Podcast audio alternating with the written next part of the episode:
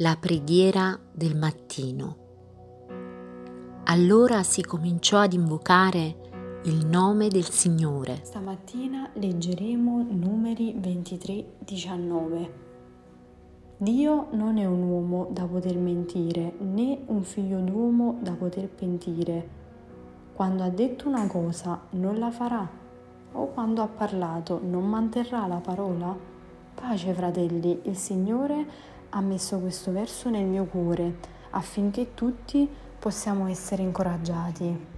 Sappiate che Dio non mente mai, non giudica mai, non si pente mai, ma ci soccorre, ci ama, ci guida, ci parla. Ed anche nei momenti più bui della nostra vita dove tutto sembra remare contro o non andare nel verso giusto o quando tutto davanti ai nostri occhi è buio, Dio lì aprirà una via diretta, illuminata, fiorita, perché qualsiasi cosa che Lui abbia promesso o detto alle nostre vite, Lui lo farà e lo manterrà, perché Egli ci ha scelti, ci ha chiamati per nome.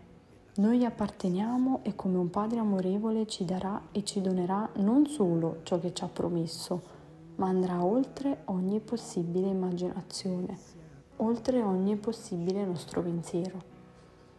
Tutto questo perché Egli ci ama e l'amore è il motore di tutto.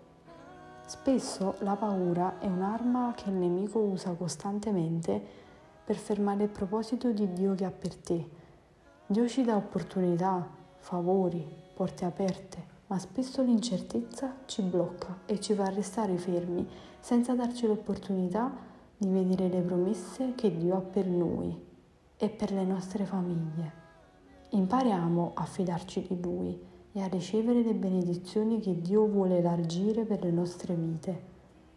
Fratelli, oggi cambiamo i pensieri da incertezza e paura in io ho fede nelle promesse di Dio con la fede il viaggio della vita sarà sereno e se ci dovessero essere dubbi, la fede ci manterrà fiduciosi alle sue promesse e noi arriveremo a destinazione.